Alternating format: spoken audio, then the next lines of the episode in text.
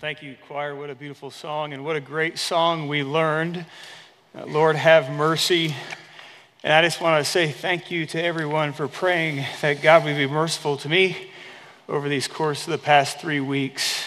Um, I'm grateful that this is our church family. I'm grateful for your prayers, your encouragement. I'm grateful for our staff. What a great staff we have.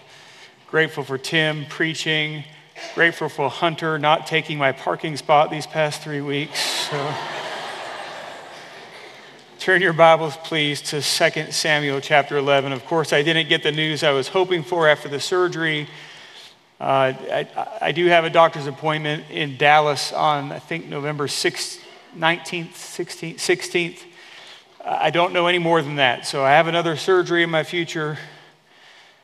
And when I know things, I'll let you know because I know that you'll be praying, and I appreciate that. 2 Samuel chapter 11. Have you ever sold something that you knew wasn't in the best condition? I mean, you knew there was something wrong with it, but you did everything you could to present it as perfect. Maybe something fell and broke and you put super glue on it and you just try to make it look brand or maybe you didn't sell it. Maybe you bought something that someone else tricked you into. Maybe you knew your vehicle had a leak of some sort but you did everything you could do to try to clean it up so that when a prospective buyer would come it looked okay. I've heard horror stories from people who uh, bought a home and the sellers failed to disclose certain issues. They just covered up things and left the mess to the new owner. Like these are examples of intentional deceit, but it's also true that in general, human beings like to cover up things that we know are flawed or that we don't like. Isn't that why so much money is spent on cosmetics or cosmetic surgeries? Isn't that why sometimes we put rugs or pictures or furniture in strategic locations? One of the undeniable facts of Scripture, which actually points to its divine origin, is that Scripture doesn't try to cover up the flaws of its main characters.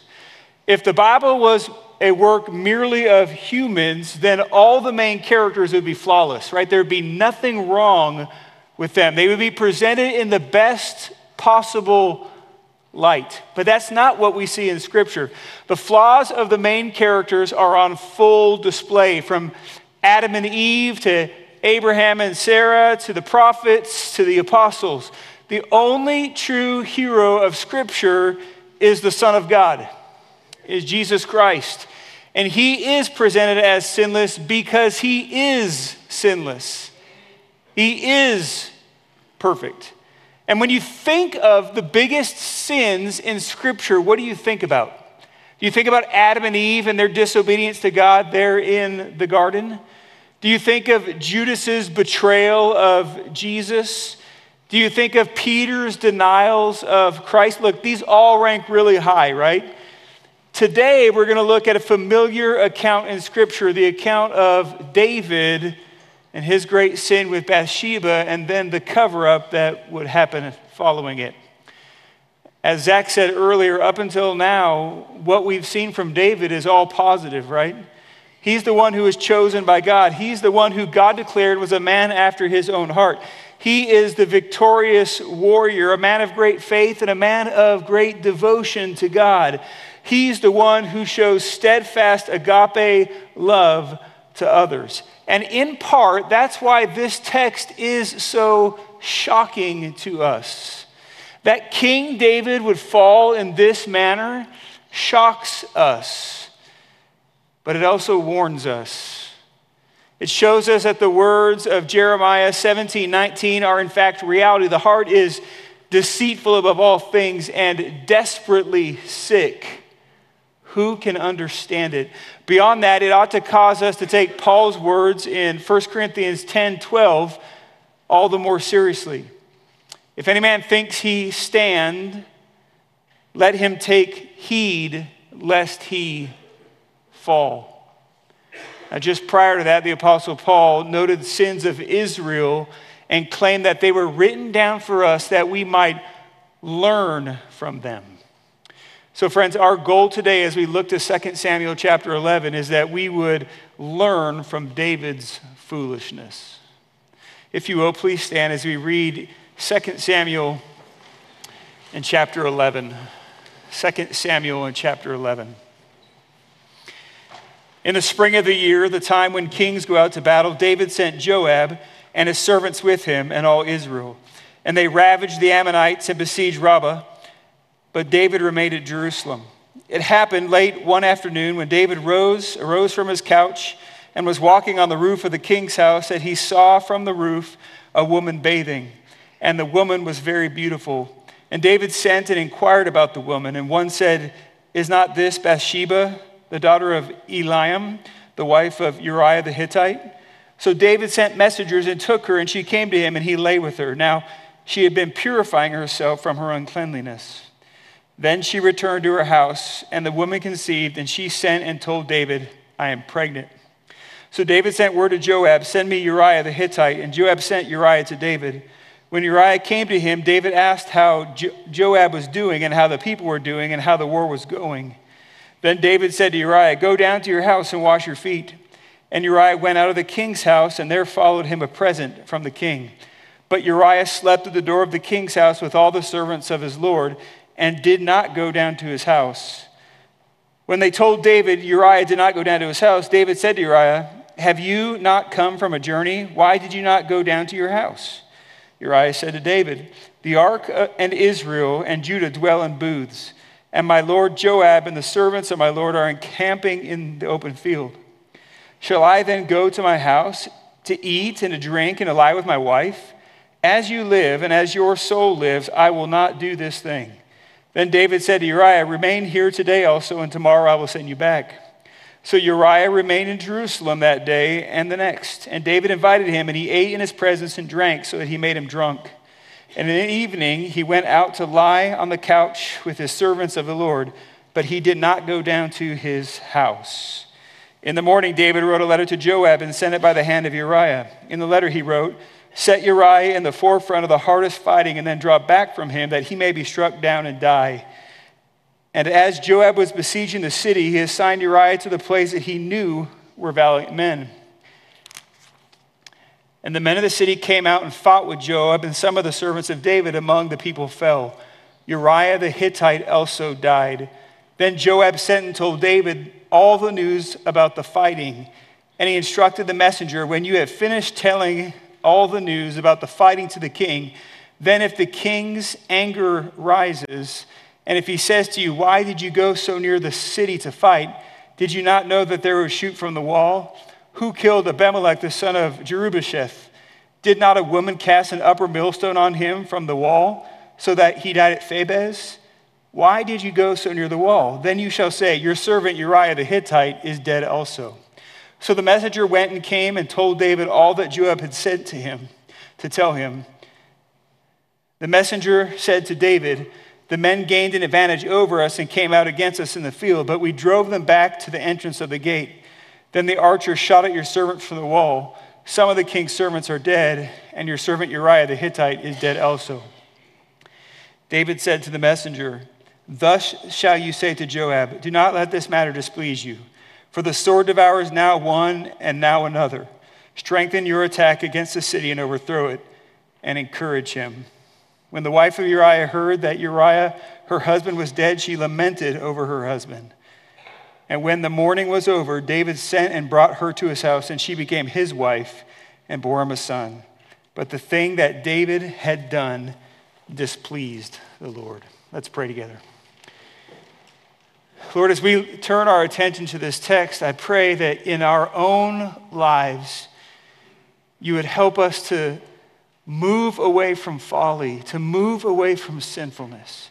Lord, I pray that we would learn to depend on you and trust you, and that by your grace and by your spirit, we would be people who pursue righteousness. God, help us to learn this morning from David's foolishness. And we pray for your mercy. In Jesus' name, amen. And before we jump into the text this morning, I want to say a few words about guilt and blame in this passage.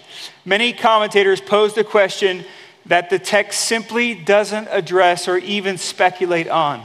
Some ask whether Bathsheba carries any guilt or blame in this situation. Others wonder whether Bathsheba was trying to be noticed. Some have even speculated that Bathsheba may have been breaking the norms of Hebrew modesty. And to such suggestions, I would assert that the biblical text must drive our conclusions.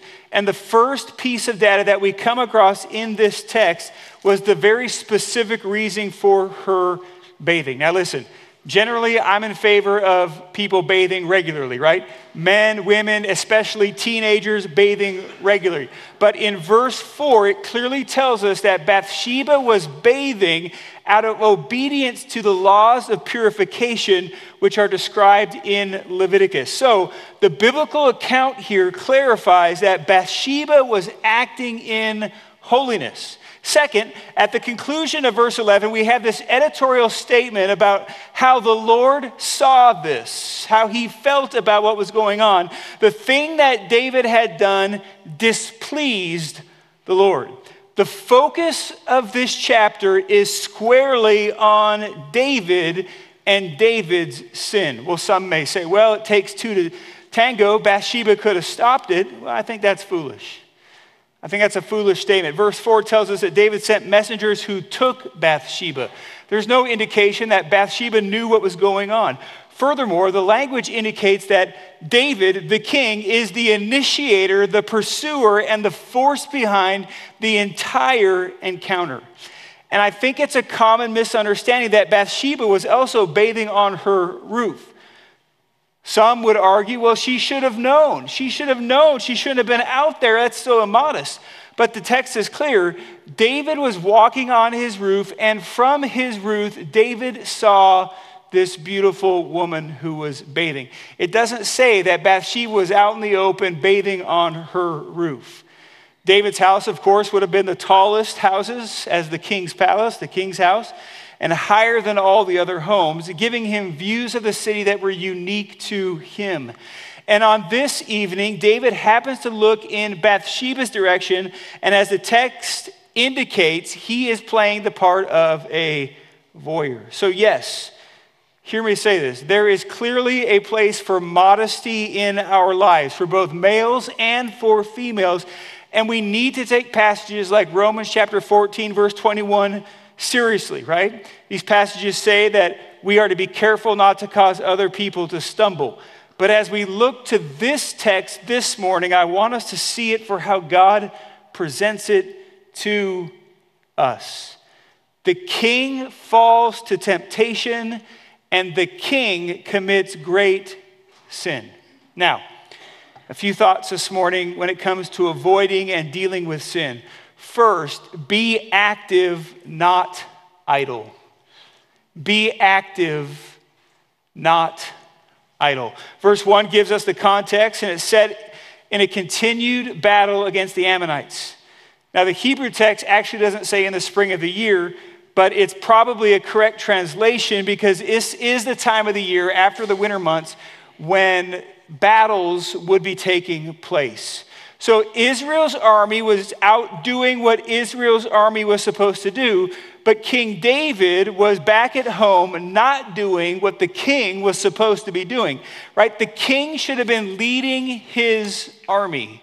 The king should have been out there doing what kings did. In fact, when Israel first clamored for a king, they stated that they wanted a king who would go judge them and go out before them and fight their battles like all the other nations. 1 Samuel chapter 8 verse 20. But this time David wasn't fulfilling his kingly duties. He was being idle. We're not told why. Repeatedly in Scripture, the Bible warns against idleness. In Ephesians 5, we're called to be careful how we live, making the best use of our time. In Hebrews chapter 6, we are called to live in such earnestness that we have the assurance of hope. In Second Thessalonians in chapter 3, we're called to work and be active and not be busy bodies. In 1 Thessalonians chapter 14, it is the idle who are to be admonished. In 1 Timothy chapter 5, verses 11 through 14, idleness is associated with straying after Satan. Instead of living in idleness, we should be actively seeking to fulfill the responsibilities that God has given to us. Not saying that when we're active, we are immune to temptation and sin, but when our minds and our bodies are engaged in activities that are appropriate for the moment, that is an added defense against sin. Listen, temptations can be stronger when our minds and our bodies are not occupied and we are just sitting around. You know this from example. That's one reason why technology gets us so, in so much trouble. We waste so much time surfing the internet or scrolling on the phone. We're bound to come across something either intentionally or unintentionally that is inappropriate. I have a friend who maybe some 30 years ago was with another friend, lives in a different state, and they were just being idle, being teenage boys and messing around. And they came across this website on how to make this homemade explosive. So they decided they were going to make this homemade explosive, and they did it in the house. And the bottle got too hot and it blew up in their faces, and they both had to go to the hospital because of this. Idleness leads to foolishness, friends. Here's the point there's nothing wrong with leisure. When you have responsibilities, don't shrug them off. And be careful that your leisure isn't mindless, opening you up to temptation. Second, run away from, not towards sin. Run away from, not towards sin. So there's David. He should have had this wartime mentality because it was wartime. But instead, he had a peacetime mentality. He was reclining on his couch when he should have been leading his army, and he decides to go out for a stroll on his rooftop. Now, listen, there's nothing wrong with going out a stroll on the rooftop. That was part of everyday life in this culture. And the text doesn't say that David was out looking for trouble, but it's clear that his guard was down. Text tells us that David looked out and he saw a beautiful woman who was bathing. Now, listen, seeing a beautiful woman is not a sin. You look at my wife every day, and that's not a sin okay? and while David should have been out in battle, it wasn't like he was at Club Jerusalem looking for trouble. He wasn't. That's not what was going on. On any given day, in the normal course of life, you may come across an attractive person, and that's not a sin. Problems arise, though, friends, when we fail to act appropriately after the first sight. It's the second look, or the continual glare, or the positioning yourself for a better view that is sinful. We can't always control what our eyes see, but we can control what we do with our eyes after they see what they see. And that's the issue with David here. That's the issue. Rather than run from temptation, he ran to temptation, to sin. Instead of turning his head and reminding himself of his identity as the anointed king, as the God chosen leader of his people, David chose to live life through a lesser identity of a king who could have whatever he wanted. David was acting in self centeredness as if he answered to no one. Text doesn't tell us what was in his heart, but his actions clearly reveal what was in his heart. He began to inquire about the woman he saw. And then the text moves very quickly. He sent messengers. He took Bathsheba. He lay with her, and then she returned home. How did this happen? I mean, we're talking about God's anointed, the man after God's own heart. Well, along the way, we've read some of the danger signs. In 2 Samuel chapter 5 and 13, the text tells us that David accumulated both wives and concubines. We've read of his earthly power and his military vic- victories. The picture here is of an old man who is living in comfort and luxury without many cares. And he seems to have bought into the lie that he was bigger than life. And he could do whatever he wanted to do. What a dangerous place that David was in. All the conditions were ripe for a spiritual slumber. Friends, just imagine you go to the beach and you look to the north or to the south, and what you see are people laying on the beach, many people who are just sleeping there getting fried by the sun, right? But you look to the east or the west, depending on what coast you're on, and what do you see? You see people out in the ocean, and they're active, and they're playing. The people in the ocean aren't asleep. They're not asleep because they can't be asleep, because they understand that they're active and they're in danger even if they're not careful. And this is the mindset that we have to adopt. We have to be alert. We need to learn from David's mistake.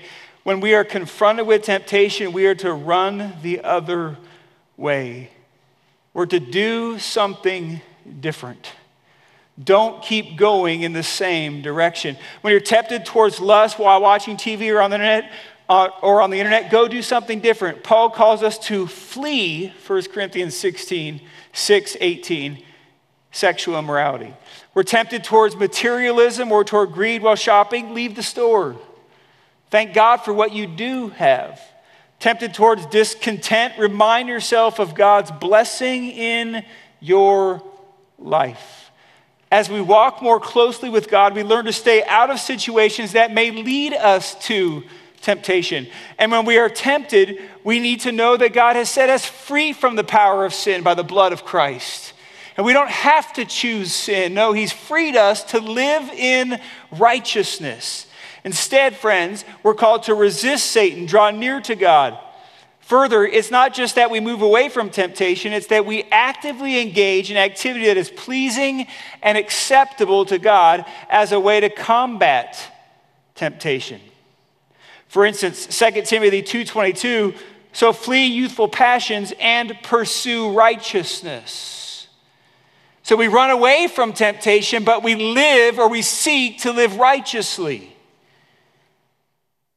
Pursue righteousness, faith, love, and peace along with those who are called who call on the Lord from a pure heart. Psalm 34 14, turn away from evil and do good. Seek peace and pursue it. Friends, our mindset matters. If we go through life thinking that we're strong enough or immune to sin, then the enemy already has the upper hand. Believe it.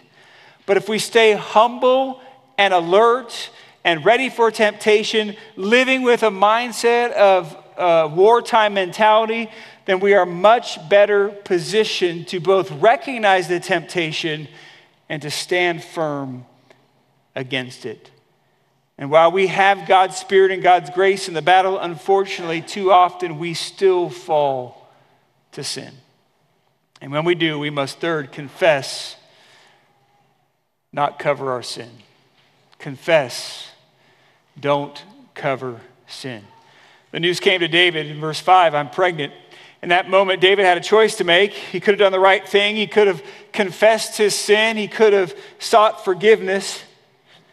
I mean, he knew who Bathsheba's husband was. In fact, Uriah was one of his own mighty men, we read in 2 Samuel 23 29, 39 one of David's warriors. He's part of a special military unit. Beyond that, Bathsheba's father, Eliam, is listed as one of David's mighty men as well. Eliam is listed as the son of Ahithophel, an advisor of David who would later betray David. I wonder why he betrayed David. I wonder how this situation impacted his own life, his own heart. David had no excuses not to confess his sin and to seek forgiveness from God, from Uriah and from Bathsheba's family, but that's not what he did. In fact, so much of chapter 11 describes what David did to try to cover up his sin. Right? He brings Uriah off the battlefield and he tries to get Uriah to go lay with his wife, his wife for obvious reasons.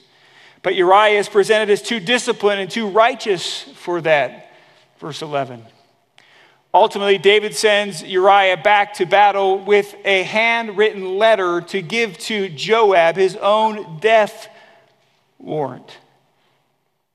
Put him in battle, put him against the valiant man, and then draw back so that Uriah may die. And Joab listens and then sends the messenger back to David to tell him that he had done what he was called to do and that Uriah the Hittite is dead. And David's response, friends, is cold and chilling.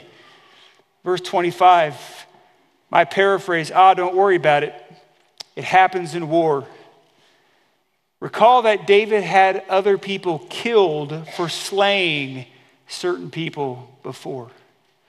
David thought that he could make it all go away, marry the widow, and voila. But David clearly wasn't thinking. Sin has that effect on people. All David could think about was how not to be found out, which led to more sin and more sin lust, adultery, deception, murder, and he involved others in his sin as well. But at the end of the day, David could not hide his sin. God knew, God saw it all. And David would suffer internally for his sin. He lost the experience of fellowship with God. He admitted that it was his bones that felt like they were wasting away under God's hand. Psalm 32 and Psalm 51. And it wasn't just internal suffering, it would be external suffering too, as we're going to see in the coming weeks. How his sin had great consequence for his own life and his own family. And friends, if we think clearly, then we would understand the importance of confessing our sin. It's the only way out of the sin trap. It's the path that leads us back to righteousness. James tells us that sin leads to death. And the only way out, friends, we learn in Scripture is through confession. 1 John 1 9 promises that if we confess our sin, then God will be faithful and he will cleanse us from our sin, from our unrighteousness. Psalm 32 suggests that when we try to conceal our sin, we suffer greatly, but when we confess it, we experience God's forgiveness and God's steadfast love. Isn't that an amazing thing? We sin against a perfect and a holy God, and we deserve his wrath and we deserve his judgment, but we confess our sin and we experience his steadfast love, his grace in our lives. So, what is confession? We're going to look at that more closely next week, but for now, let's say that confession is agreeing with God that what we did was wrong. Confession involves admitting one's guilt and, in a theological sense, feeling remorse over what we have done because it is a sin against a holy God. Sin is always first and foremost against God, so confession is always first and foremost to God, but oftentimes we sin against others or involve others in our sin. So we ought to confess our sin to others as well. And friends, confession is not easy. But I think that by God's design, it's one of the most effective ways that any of us can battle sin in our lives. Humbling ourselves and making ourselves accountable to others. Now, I want to close with two things. First, a word to those who find themselves in positions of authority. The concept of servant leadership is emphasized in Scripture.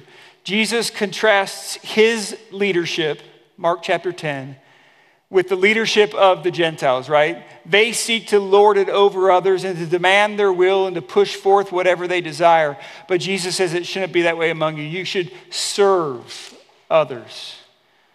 You should serve. Because even the Son of Man came to serve and not be served.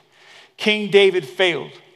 Friends, he abused his authority Rather than serve others and use his authority to build other people up, David used Bathsheba for his own pleasure.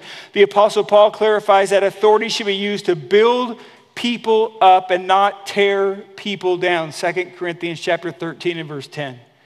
Someone in this room needs to hear that this morning.